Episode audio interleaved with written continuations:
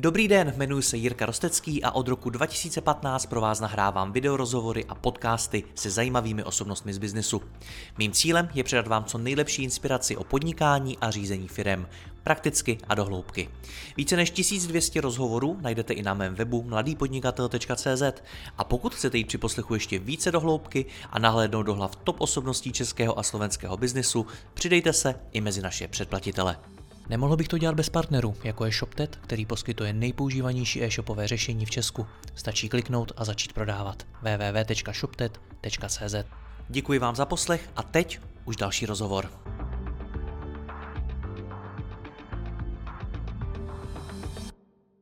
Řídit dobře finance je důležité pro každou firmu, jelikož díky tomu může růst a rozvíjet se na pevných základech. Jak to udělat a jak se budují zdravé firmy? O tom budu mluvit s Pavlem Hadrbolcem, který zažil začátky operátora Oscar, má zkušenosti s FMCG a dnes je finančním ředitelem pro celý český a slovenský T-Mobile a Slovak Telekom. Pavle, já vás vítám, dobrý den. Dobrý den, Jirko. Tak eh, co to, co to je zdraví firmy? Na čem stojí? Takhle, já možná začnu, přestože jsem finanční ředitel, tak začnu uh, úplně z nefinanční sféry. Já myslím, že zdravá hmm. firma se primárně buduje na tom, že má uh, dobré a motivované zaměstnance. Hmm. A má k tomu taky uh, spokojené zákazníky. To znamená, já vždycky tady říkám interně, když prezentuju finanční výsledky, pokud budeme mít spokojené zákazníky, pokud budeme mít motivované zaměstnance, tak i finanční výsledky uh, nám budou fungovat. A musím potvrdit, že minimálně střednědobě to funguje naprosto jednoznačně. Samozřejmě krátkodobě to někdy nemusí být úplně tak jednoznačný, ale dlouhodobě stoprocentně, střednědobě téměř stoprocentně, takže určitě tohle je podle mě ten základ, na kterém se musí zdravá firma budovat. A je tam přímá úměra, čím větší spokojenost zákazníka, tím větší třeba ziskovost firmy? A já myslím, že eh, dokonce na to máme i nějaké analýzy interně, teď u nás ve firmě, protože se tomu v posledních eh, letech, eh, bych řekl, velmi intenzivně věnujeme a ta přímá uměra tam je. To znamená skutečně, ten zákazník, který je spokojený, tak má samozřejmě tendenci s vámi utrácet, nejen, že s vámi zůstane, ale má s vámi i tendenci utrácet víc peněz, protože vám věří, a protože když mu něco nabídnete, tak on vám věří, že to je něco, co má pro něj samozřejmě ten přínos, protože ten zákazník chce platit jenom za něco, co má pro něj tu hodnotu a ten přínos. Hmm. Takže funguje to, všem to doporučuji, samozřejmě nejen ve velké firmě, ale i v eh, malých firmách. No ale když mi tohle to řeknete, tak já se vás prostě musím zeptat na to je to otázku. Proč tedy vaše služby nejsou ještě lepší? Uh, já beru, že my máme, to je, myslím, že velmi férová uh, otázka, díky za ní. Uh, já myslím, že tam je jedna důležitá věc a to je možná uh, další aspekt, který bych úplně nechtěl zapomenout uh, dodat. Ono je dobrý, když eh, se i v té firmě pohybujete, trošku nezapomenout eh, na ten pohled ven, eh, na ten pohled vlastně ne přes tu provozní slepotu, ve který se někdy, nebo do který se někdy ty firmy dokážou dostat. Jo? To znamená, že mají pocit, že vlastně pro ty zákazníky dělají ty nejlepší věci, které můžou, ale přitom se nezeptají toho zákazníka. A to je něco, kde samozřejmě každá firma tohle má jinak nastavené, ale si myslím, že pokud tomuhle dobře nerozumí, tak není schopná nabízet eh, lepší a lepší služby. To znamená, my si můžeme myslet, že naši zákazníci chtějí uh, volat zadarmo a oni možná chtějí výrazně víc datovat, než dneska datují. Jo? A, a jenom z toho, že mají pocit, že ta služba je drahá, tak nám nechtějí samozřejmě do této oblasti investovat více. Takže myslím si, že tam hodně důležitý, aby opravdu byla i aby bylo dobré pochopení toho, co ten zákazník skutečně potřebuje a chce. Takže to, proč nenabízíte ještě lepší služby, je tedy proto, že nedostatečně rozumíte zákazníkovi?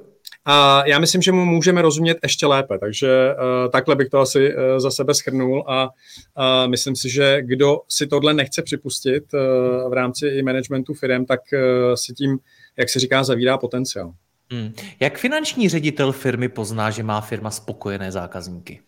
Uh, tak my samozřejmě máme na to uh, i měření, to znamená, my, my máme vlastně standardní statistiky, my to děláme na uh, velmi pravidelné bázi, to znamená, každý kvartál my sledujeme uh, takzvaný TRIM index, se tomu říká, což je index spokojenosti zákazníka, nebo uh, NPS index, což je Net Promoter Score, to znamená, kolik zákazníků vás vlastně, jak se říká, uh, když bych to zkusil do češtiny, eh, jak vás ten zákazník eh, vlastně preferuje vůči ostatním a doporučuje versus zákazník, který vás nedoporučuje nebo dokonce, eh, jak se říká, vše, všechny okolo sebe zrazuje od toho, abyste byli u něj. Jo? Takže tohle je něco, kde skutečně my na kvartální bázi máme velmi detailní reporty, analyzujeme to, máme na to fokus skupiny, kde opravdu probíhají rozhovory se zákazníky a je to něco, co uh, řekl bych i v porovnání s minulostí, je tady teď výrazně větší priorita, uh, než tomu tak bylo. Hmm. A když tedy tak moc mluvíme o tom zákazníkovi, o tom, jaký je, co chce, jestli je spokojený, tak čas, jak často jako finanční ředitel s ním přijdete do kontaktu? Já se zákazníkem poměrně často, protože já mám vlastně jak u sebe v týmu zákaznické finance, což není vlastně nic jiného než komunikace se zákazníkem ohledně placení plade. A pokud se nám zákazník dostává třeba i do, do spoždění e, s platbami, tak s ním e, velmi často komunikujeme děláme i různé uh, novinky pro zákazníka, tak aby jsme vlastně předcházeli, třeba teď je velký trend, samozřejmě taková ta takové to kybernebezpečí, to znamená stává se nám, že vlastně přes nás, jako přes mobilního operátora, dochází i k podvodům na bankovní služby. Jo, to znamená, stává se i situace, kdy vám skutečně někdo zneužije SIM kartu. Samozřejmě je to vždycky v tom uh, módu, že ten zákazník skutečně chce sdílet ty informace. My vždycky říkáme zákazníkovi, nezdílejte ty informace, my po vás nikdy nebudeme jako operátor chtít, abyste nám řekl svůj PIN a podobně, protože to jsou věci, které samozřejmě jsou jenom eh, pro zákazníka, nikdo jiný by to neměl vědět. Ale v momentě, kdy se taková věc stane, tak zase tam je hned eh, na interfejsu i můj tým, Uh, takže to je jedna část, kdy s tím zákazníkem přicházím jako relativně uh, dost často do styku. Druhá je, že i my jako uh, nejen lidi z financí, ale i jako management eh, samozřejmě velmi často chodíme za zákazníky, to znamená eh, čas od času se objevím na, obchod, na, na prodejně, čas od času se objevím eh, na našem call centru, kde vlastně poslouchám i hovory zákazníků, případně s nima můžu sám, pokud si na to troufnu, diskutovat a pokusit se jim najít to řešení. Takže myslím si, že tohle je určitě důležitý aspekt fungování nejen management týmu, ale aby tady ta zákaznická spokojenost a vůbec to pochopení těch zákaznických potřeb eh, bylo eh, hodně na, jak, jak se říká, vysoko na prioritách, eh, co ta firma dělá a jak se, jak se svému biznisu věnuje, protože jedině tak je schopná skutečně tomu rozumět. Takže když to otočím tak a zeptám se na to, proč se firmy dostávají do finančních problémů, proč nejsou finančně zdraví, tak odpověď je nerozumí svým zákazníkům?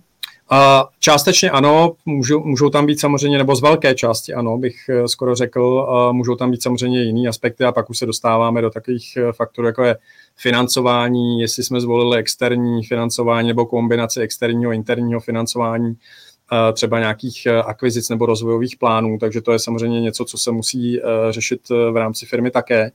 Na druhou stranu myslím si, že pokud skutečně máte ty spokojené zákazníky a rozumíte jim, tak pokud nenastane nějaký jak se říká, nepředvídatelný scénář na trhu, že prostě to odvětví ze dne na den skončí, jako se nám to teď v poslední době dělo samozřejmě s tou energetickou krizí, kdy spousty firm skončily vlastně ze dne na den kvůli tomu, že nebyli schopni platit ty ceny energií, tak je to něco, co by mělo být, jak se říká, udržitelné.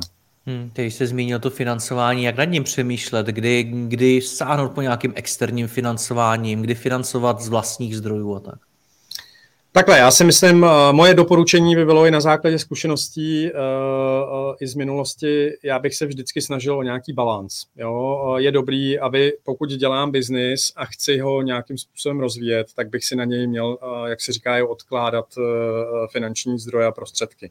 To znamená ne zase všechno jako velmi rychle eh, reinvestovat. Já myslím, že se to dá vybalancovat, to znamená držet si nějaký portfolio eh, i bych řekl peněžních toků, který dokážu potom investovat, ale zároveň s tím eh, samozřejmě pro nás před pár lety uh, úplně asi nejjednodušší věc eh, použít externí financování, protože úrokové sazby byly na, řekl bych, úplný minimum.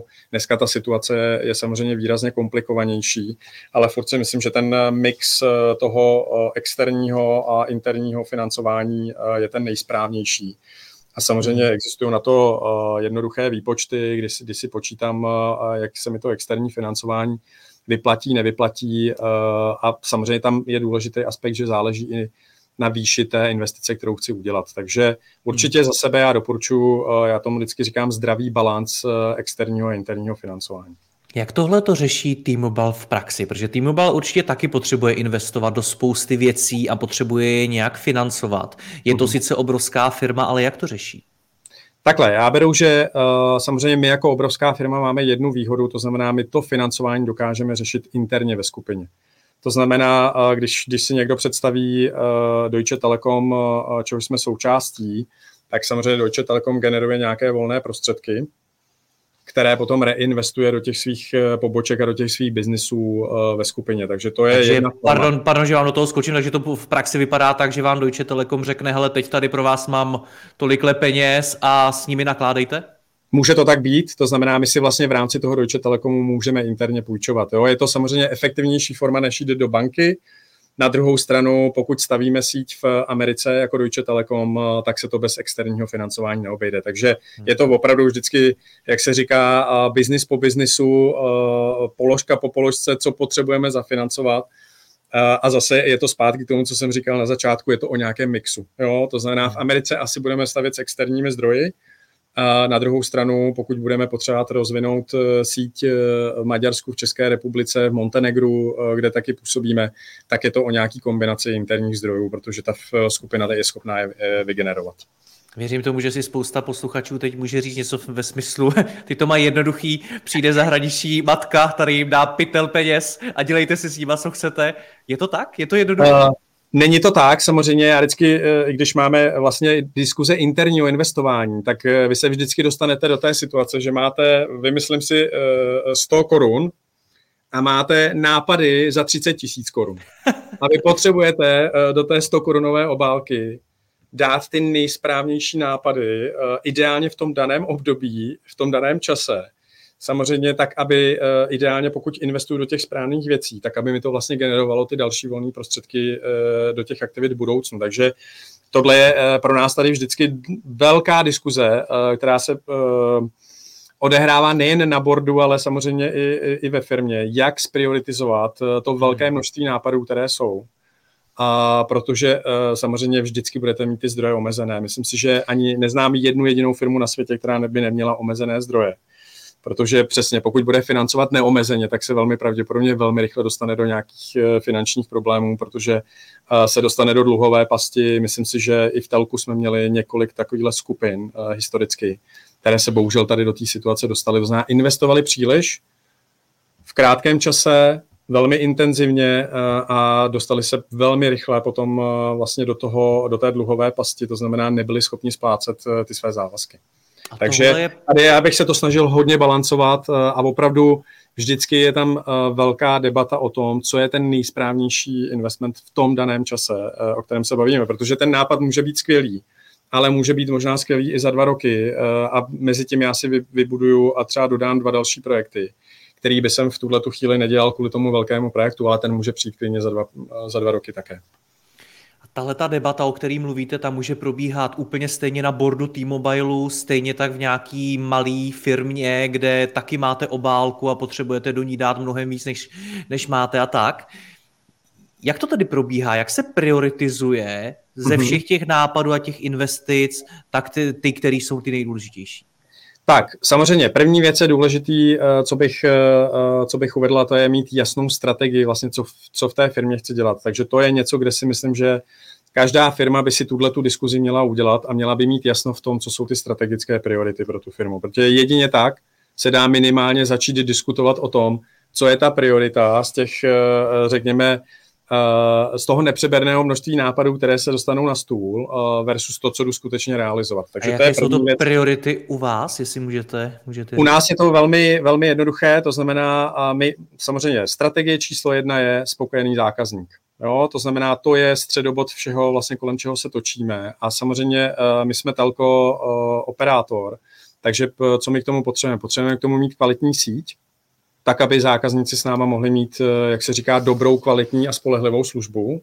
Takže eh, tím, tím pádem je tam velká část investic, která jde do infrastruktury. My třeba investujeme jenom pro příklad 2 eh, miliardy ročně do infrastruktury. Jo? Jenom v České republice 2 miliardy do infrastruktury. To znamená, jsou to samozřejmě ohromné peníze, ohromné prostředky. Na druhou stranu tohle je něco, kde věříme, že zákazník toto přesně potřebuje. K tomu samozřejmě, když nabídneme relevantní produkty, to znamená uh, tu propozici, kterou tomu zákazníkovi, tarif, konkrétní tarif, konkrétní, uh, uh, konkrétní službu, televize, internet doma a tedy, tak to jsou všechno věci, kde uh, samozřejmě se to uh, velmi často točí ohledně infrastruktury, protože bez té infrastruktury my to zákazníkovi nenabídneme. Jo? Hmm. Měli jsme tady velmi, uh, musím říct, uh, úsměvné debaty, když nastala energetická krize, tak jsme vlastně museli eh, vysvětlovat i kolegům vlastně v, ve vládě a, kolem na ministerstvech, že ta naše sítě je velmi náročná na spotřebu energie.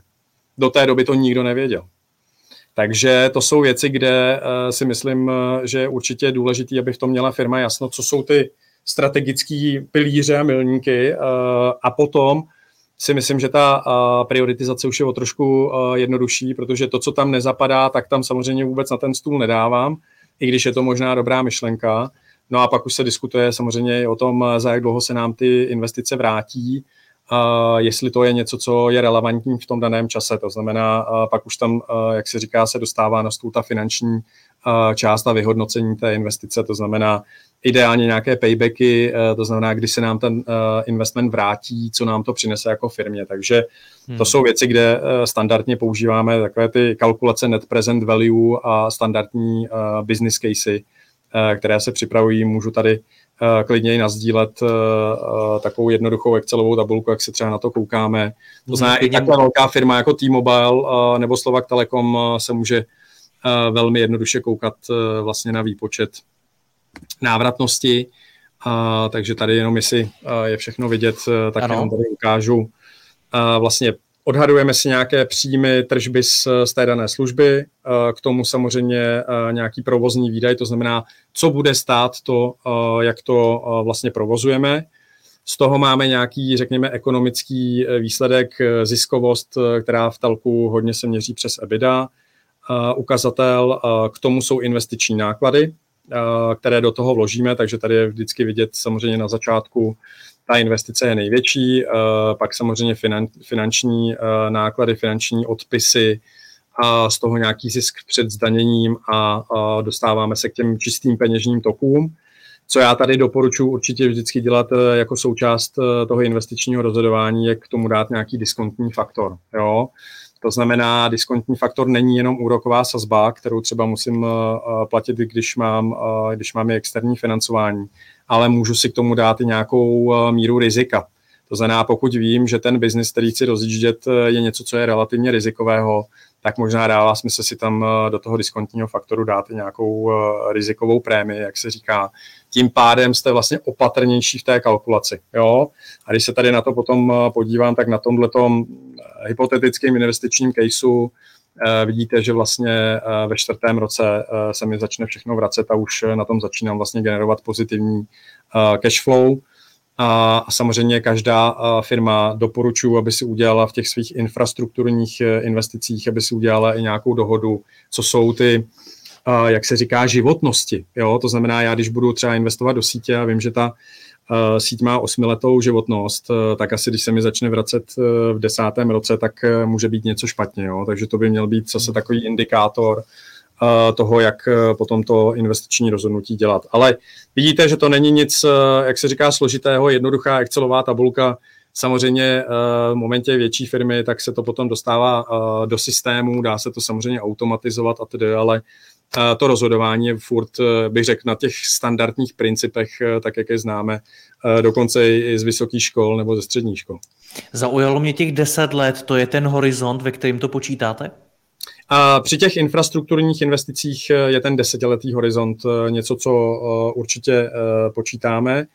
Samozřejmě můžou být horizonty kratší, pokud se bavíme o, nějakém IT systému, můžou to být horizonty i delší, pokud se bavíme třeba o nákupu firmy nebo nějakému podílu ve firmě. Hmm. No a zaujalo mě, že to je Excel, takže T-Mobile řídí svoje finance v Excelu? A samozřejmě Excel je důležitá součást fungování financí, takže určitě tohle to nebudu zapírat a myslím si, že je to naprosto v pořádku, pokud ten Excel dobře funguje Samozřejmě uh, máme tady mnohem sofistikovanější systémy, takže ty věci jsou potom zautomatizované. Ne, nechci tady jít do detailu, jako jaký tady máme systémy, pokud samozřejmě... Kli, klidně můžete, klidně můžete, jestli určitě. Dobře, já beru, že uh, samozřejmě tady uh, kromě potom Accessu uh, už jdeme i do takzvaných ERP systémů, to znamená opravdu v tom už se účtuje, dělají se v tom uh, nějaký investiční rozhodování, takže my tady používáme samozřejmě SAP jako ten hlavní systém. A teď nechci říkat, že SAP je nejlepší, abych tady nedělal SAPu reklamu, ale je to samozřejmě nějaký standardizovaný systém, kterých je dneska mnoho na tom trhu.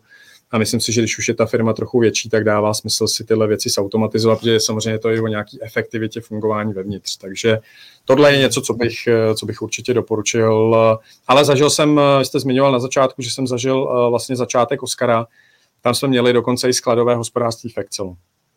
Samozřejmě mě z toho trochu jímala hrůza, ale zvládli jsme to i v tom Excelu. Samozřejmě za dva roky už jsme byli ve standardním ERP systému, ale pokud chcete ten biznis rozjet, tak nemůžete čekat na to, až si neimplementujete systémy. Eh, samozřejmě mhm. biznis chce prodávat eh, a to, že jsme tam všechno evidovali v Excelu, eh, samozřejmě auditoři z toho potom nebyli úplně nadšení, ale na druhou stranu jsme byli schopni prokázat, že ten Excel fungoval s nějakýma pravidlama, takže i tak se to dá dělat.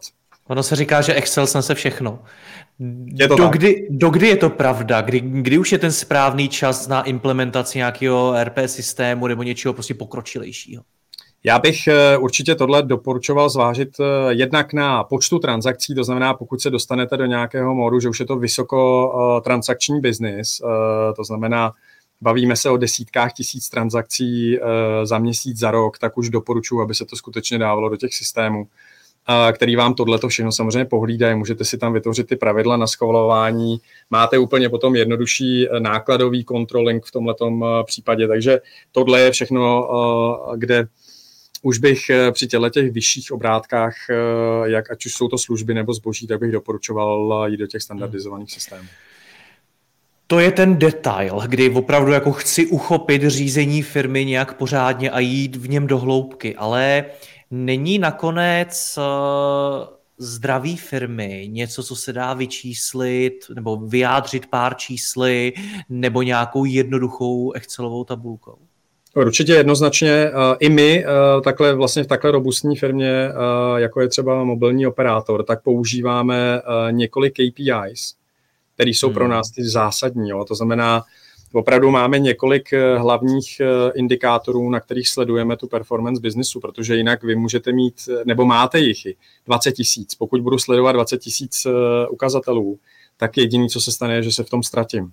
Hmm. To znamená, tam je, a to je přesně uh, potom napojeno i na tu strategii, o které jsem mluvil. To znamená, na začátku, když si řeknete strategii, co jsou ty klíčové elementy a uh, vlastně pilíře té strategie, na to by měly být napojený potom uh, vlastně i ty klíčové ukazatele, které se ve firmě sledují. Takže třeba i my máme takovou kombinaci, já vždycky říkám finanční a nefinanční, nebo respektive strategický ukazatele. Jo? To znamená, není to jenom o tom, kolik ta firma vygeneruje EBITy, to je jedna věc. Eh, já můžu vygenerovat eh, krásnou webidu v jednom roce, ale odejde mi při ní polovina zákazníků, no tak ten další rok asi už nebude úplně nejlepší. Takže tohle je vždycky o té kombinaci a ten strategický element by v tom měl vždycky eh, určitě zůstat. Pojďme, pojďme hlouběji. Já vás tam chytnu za slovo. Vy jste mi řekl, když jsem se ptal na to, jak vyhodnocujete, která investice je ta nejdůležitější, tak jste začal tou nějakými těmi nejdůležitějšími strategickými věcmi. Jako první jste zmínil spokojený zákazník. To je to, co je pro nás na prvním místě. Spokojenost zákazníka je prázdný kliše, pod kterým vůbec nevím, co si, co si mám představit. Mm-hmm. Co to znamená právě pro vás jako finančního ředitele? Jsou zatím nějaký ty KPIčka, nějaký konkrétní čísla? Jsou zatím uh, konkrétní čísla, to znamená, když budu mluvit o tom spokojeném zákazníkovi, tak uh, tam je jeden z hlavních ukazatelů je Trim Index, který nám vlastně ukazuje to, uh, jak si stojíme i proti konkurenci. To je samozřejmě velmi důležitý aspekt taky. Hmm.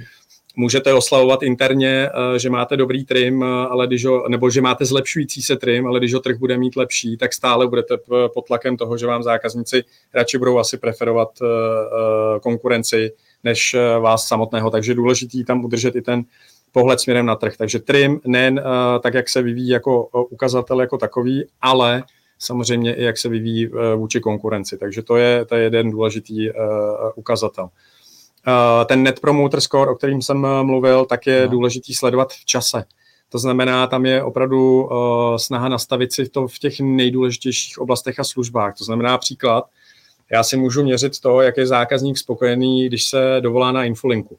Pokud je to pro mě strategicky důležitý uh, ukazatel, nebo za jak dlouho vyřeší svůj uh, požadavek na infolinku. Pokud je to pro mě strategicky důležitý ukazatel, já ho dokážu sledovat, dokážu ho sledovat v čase. Jo? To znamená, je dobrý si tam eh, dělat i nějakou řadu, i nějakou změnu, jak se mi ten ukazatel vyvíjí meziročně. Jo? Takže další důležitý ukazatel. Jak dlouho nám trvá, než odstraníme chybu uh, v našich službách, to znamená příklad porucha internetu u zákazníka.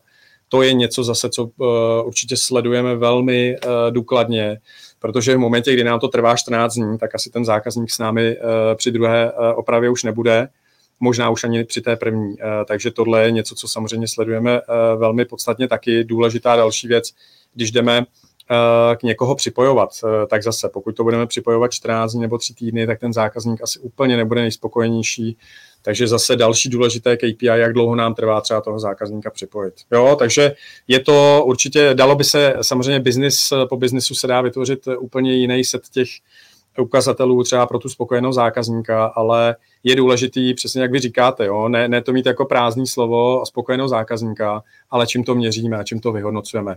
Hmm. A musím říct, že dokonce eh, v našem případě je to věc, kterou má v cílech každý jednotlivý zaměstnanec této firmy. Co to ať, už je to, ať už je to eh, člověk na call centru, anebo je to technik eh, v rámci technologického oddělení, všichni mají ve svých cílech trim. Mm-hmm.